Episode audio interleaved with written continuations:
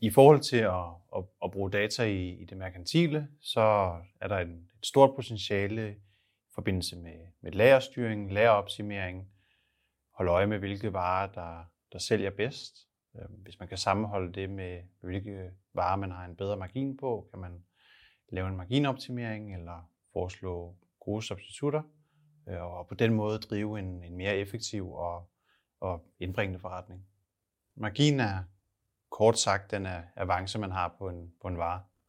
Så hvor mange penge har du, står, du i, står du tilbage med i hånden, når du har betalt for varen selv?